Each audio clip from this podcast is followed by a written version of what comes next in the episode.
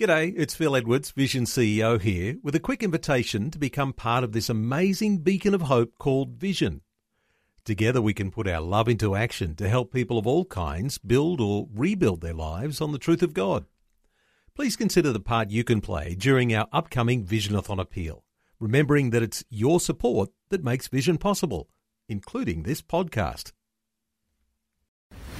Coming up today on The Story. I didn't realise that this friend of ours was a witnessing Christian. I was walking along the beach and I had a revelation of God.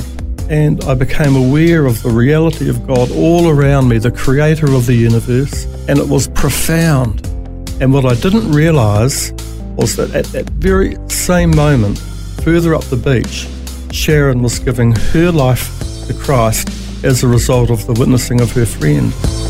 The Story. G'day, I'm Jimmy Colfax. Welcome to The Story. Well, Logan Anderson is quite the world traveller. He was born in New Zealand, then migrated to Australia, before heading off to various parts of the world doing ministry. He's also travelled a lot as far as his occupation is concerned. He's migrated from environmental planning and landscape architecture to being a pastor and starting an international ministry. We'll hear Logan's multinational life story today as he has a chat with Karen Hunt. So tell us, were you actually born in New Zealand or somewhere else? I was born in New Zealand in Auckland, and uh, my father at that time uh, wasn't well. He passed away when I was just 18 months old. Hmm. But I have uh, two older sisters and an older brother, and they, along with my mother, were our family. So your mum certainly had her hands full by the sound of it, hey? She certainly did. She devoted her life to raising us as a family, and we've always been very close, although I am by some way the youngest in the family. there you go. So faith within your family culture from that young age, was it always there? What did it look like? It's a little unusual. Uh, my grandparents were missionaries in the King Country in the centre of the North Island of New Zealand in the earlier part of last century. And my father grew into that environment and became himself a minister in the Salvation Army. World War II came along, this is many years ago now, and he put that aside and pursued other interests. And when I was born in 1956, he wasn't that well, and as I said earlier, he, he passed away, and Mm. I was still a baby at the time. Was your mum also involved with the Salvos? No, she wasn't. Uh, in, in fact, she and my father were involved in the Apostolic Church in later years. And I grew into that environment without fully understanding why or what it was all about. I didn't really know God at all personally until I turned about 12 or 13. So before reaching that age and heading into adolescence, your childhood years, what did you love? What were you good at? What was Logan developing into as a person? even as a five or six year old, we would walk to school. Me and my mates would take a shortcut through the, the, the rubbish dump. There was a, a freedom and a sense of safety about children in society in mm-hmm. those days. No one drove their kids to school.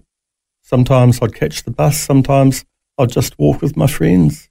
We had a, a freedom to spend time in each other's places and not have to tell anyone where we were. Like many young New Zealand boys, I enjoyed playing my rugby and, and we lived close to the beach, and that was also uh, an important part of our lifestyle. Did you have any idea what you maybe wanted to be when you grew up? I had a, a desire at one stage to be a farmer and another desire to be an architect, and, and they converged in later years Hmm. with uh, my, my landscape architecture and permaculture, designing farms and so on. What was your mum into at the time? She had her hands full Yeah, I bet. raising us and uh, devoted to her grandchildren when they came along with my older sisters and my older brother. That was her life of dedication to family, children, and grandchildren. So here you are in Auckland, 12 years of age, 13 years of age. Something pretty important happened. Can you tell us about that? my mother and her sister took me to a Billy Graham crusade. Mm. And it was uh, at a stadium, and there were a lot of people there. And I remember it was a beautiful summer evening. I don't remember anything about the sermon, but at the end of it, there was something that happened in the spirit. And I was lifted up by something invisible angels, Holy Spirit, I don't know. But I was literally lifted up and carried out to the altar.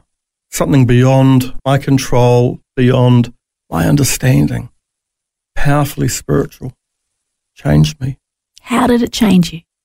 There was the realization that something, someone bigger, more powerful, spiritual was real.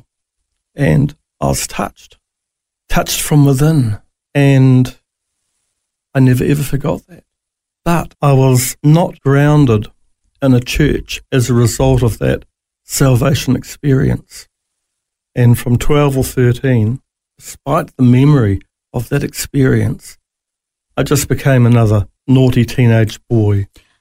I was going to say, at that age, that's quite an impressionable age for something like that to happen to you. How did that impact your life, even through those cheeky, naughty times? I initially sought to find a church. I couldn't drive, and it was an independent decision of mine. But there was that lack of discipling, that lack of taking care of a new young Christian. I never knew or experienced uh, youth groups or anything like that. And so my, my love and my passion that had been ignited with that experience, it diminished. And from there, I went on to play rugby and drink beer and smoke cigarettes and do what young lads do. So, trying to find your place in your world. Just trying to enjoy life and be like other people. And yet I knew there was a difference. Logan, you mentioned schooling and uh, exploring life as a, a boy turning into a young man. Someone was going to school with you that you weren't even really aware of until I believe a very special game of tennis happened. Tell me, was the score love all? My wife, Sharon. Wasn't your wife at this time? Not my wife at that time, no.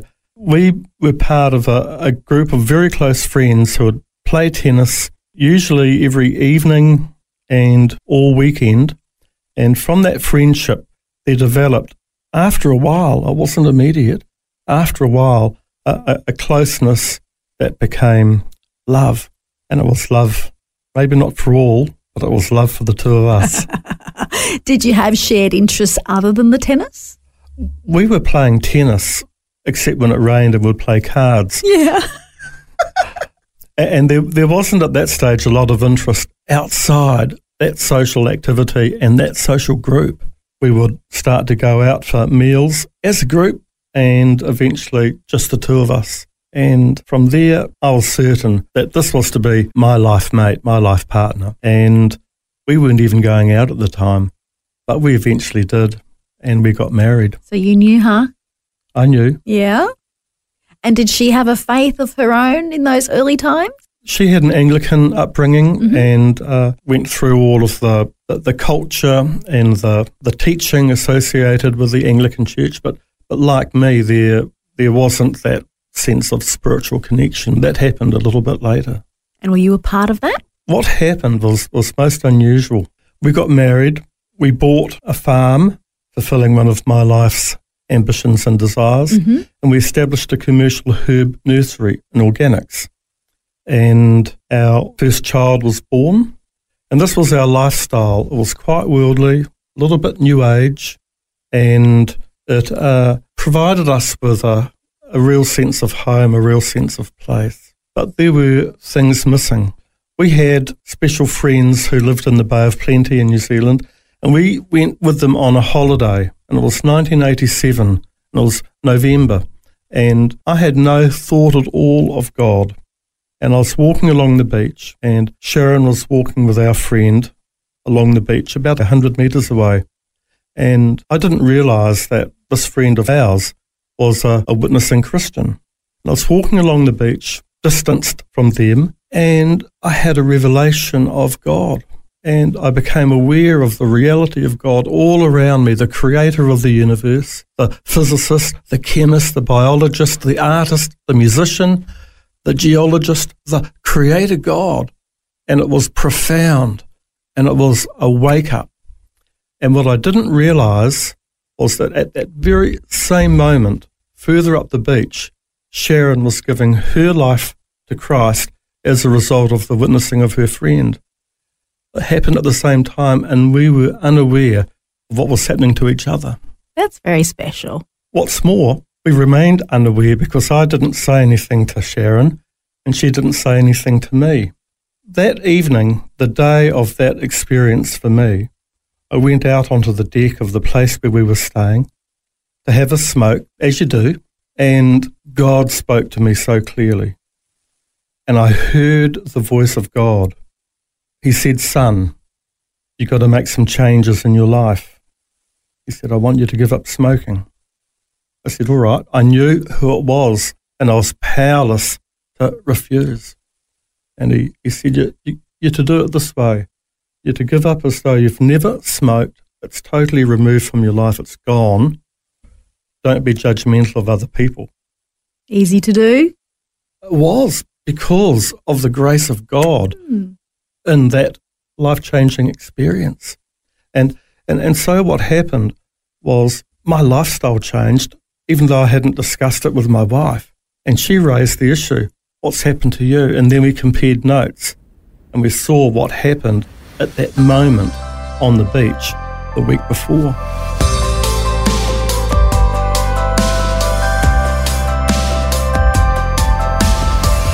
You're listening to The Story. Today, Karen Hunt is having a chat with Logan Anderson, founder of Visionary Ministries International. We'll hear more of his story when we return. The Story. If this program has highlighted something you'd like prayer for, we'd love to pray for you. Call 1 800 Pray For Me. That's 1 800 772 936. It's a free call. Or text 0401 132 888. Hi, I'm Jimmy Colfax, and this is The Story. We're continuing with Karen Hunt chatting with Logan Anderson, who is the founder of Visionary Ministries International. Before the break, we heard how Logan and his wife simultaneously had life changing encounters with God. Now we're going to hear what happened next in their lives. Where did that take you guys? We, we had our hippie farm. Yeah, I used to dress pretty crazy in those days. you days. still do. Look at you. You got your groovy green pants on and your pink socks and your and your white suspenders. Is this radio in colour? No, Is I it going love out it. in colour? Creativity is a spice of life. Well, it's the creativity of God that became to me hmm. a revelation of the reality of who He was. Mm-hmm. And then He spoke to me that evening. And so, as a result of that and the decision of my wife, we joined a local church Together. together. Yeah. and we were rejected because we were weird. And and so initially that, that first few months after what really was true conversion for us, we, we struggled and we received prophetic direction to go to a, a Pentecostal church in our hometown and we responded to that and I found that easier than Sharon, who didn't have the earlier experiences of that church mm-hmm. culture. But we settled into this Pentecostal church, and through the discipleship and the friendship and the, the spiritual equipping, we eventually became assistant pastors in that church about six or eight years after our conversion. So this is a, a New Life Church of New Zealand. correct. That's the branding name. That's correct. A church stream with a very strong prophetic teaching heritage. And we imbibed of that and uh, were beneficiaries of the anointing of that prophetic teaching. I'm just curious to know, did you happen to keep the commercial herb nursery? We we did initially. I was operating at that time a consultancy in permaculture, and permaculture is an acronym for permanent agriculture, but it's really about sustainable community, passive energy systems, appropriate technology, and in itself, it's a, a means to bring about community transformation. I didn't realize it at the time, but that was going to play an important part in my vision for missions later on. You had this commercial herb nursery. You're becoming more involved in, in pastoring in the Auckland area, but you ended up in Australia and later on you ended up in Europe and here you are again now in Australia. Tell us what happened. Okay, here's the story. I asked someone for a prophetic word many years ago, something I never do, I've learned not to do. And, and the prophet said to me, Armenia, Macedonia. There's a Macedonian call on your life. It's both spiritual and literal. And I thought, well, nothing of that. I just put it aside and really forgot about it. But in pastoring, I became interested in completing a master's in missions and ministry. Mm-hmm. And, and part of that involved doing a course called Perspectives which is a missions awareness course. And I took this course, and my wife Sharon took it with me, and it changed my life. It totally turned me around in terms of my headspace in regards to what God's will for our lives are. Although I was pastoring at the time, I just had to teach this course. And I actually stopped my study to pick up the opportunity to teach this course to others. And in the process, I, I began to discover a teaching gifting on my life. And I became involved in teaching in Bible colleges in New Zealand. And that came through in my passion for missions that began to grow. And I became involved in short term missions out of New Zealand and so on. But I, I never thought about this Macedonia, Europe, Eastern Europe thing for quite some time. But what I did do is, after we pastored our own church for eight years and we we handed that over. We had a special project with a Korean girl, and that was our ministry for a couple of years, helping rebuild her into the amazing young woman that she is now.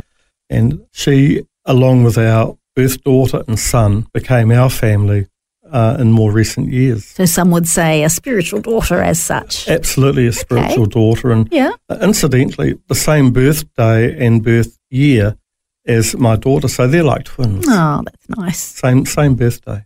Anyway, what happened is my daughter and, and her husband and at that time young son, my grandson, they came over here to live in Australia.